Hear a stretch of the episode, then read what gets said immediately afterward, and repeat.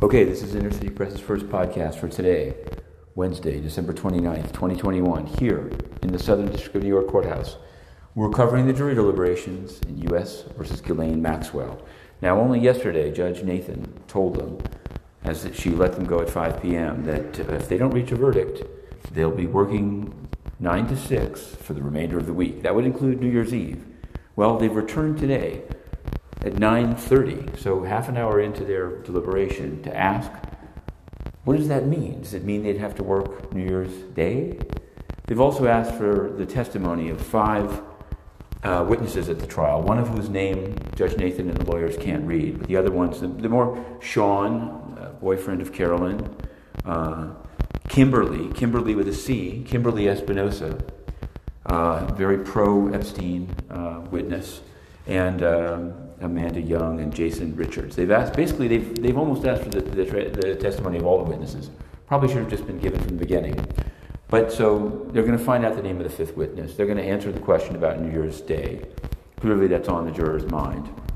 And what I don't understand is the kind of living in denial where the court has said, the court, I'm being highly respectful in saying it this way, the court has said that Omicron is a crisis requiring this uh, New Year's Day, potential New Year's Day deliberation, and has been informed in writing that a member of the public, but also a journalist, spreader of information, was barred from the courthouse with Omicron cited and social distancing, triggering the obvious need in the spirit of open courts to install the call in line that still exists.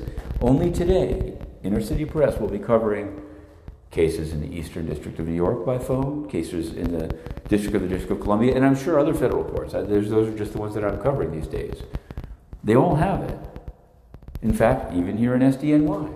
So, what is it about this trial that's led to a refusal to reconsider the ill advised decision to have no call in line, the doubling down and the attempt to simply hold the nose and get through it? I don't know. But I intend to find out because it's a terrible precedent. That's my view. That's my view of it. In any event, we've obviously put in some questions to the United Nations. Uh, learned only today, actually, that spokesman Stefan Dujarric himself tested positive for COVID. This wasn't announced anywhere. Also, the Secretary General. Where is he? Is he in, his mansion? We're not saying the address. No doxing here.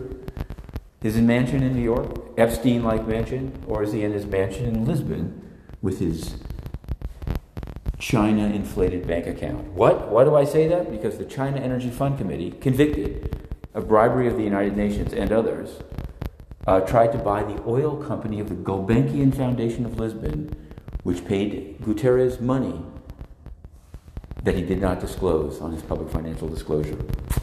Well, well, well. What a tangled web we weave when first we begin to deceive. And only at the United Nations can they respond by roughing up and banning the journalists at S. But we're going to keep requesting. We've requested through the U.S. State Department. I'll say it here before the end of the year. The U.S. State Department, formally, through a major law firm, on a pro bono basis, has been asked to ensure that U.S. journalists are allowed into the United Nations to ask these questions. Well, we'll see. Listen to this feed. Watch this feed. Maximum Maxwell first. Belton Roadkill. To be continued. Matthew Russell Lee. The four minute drill.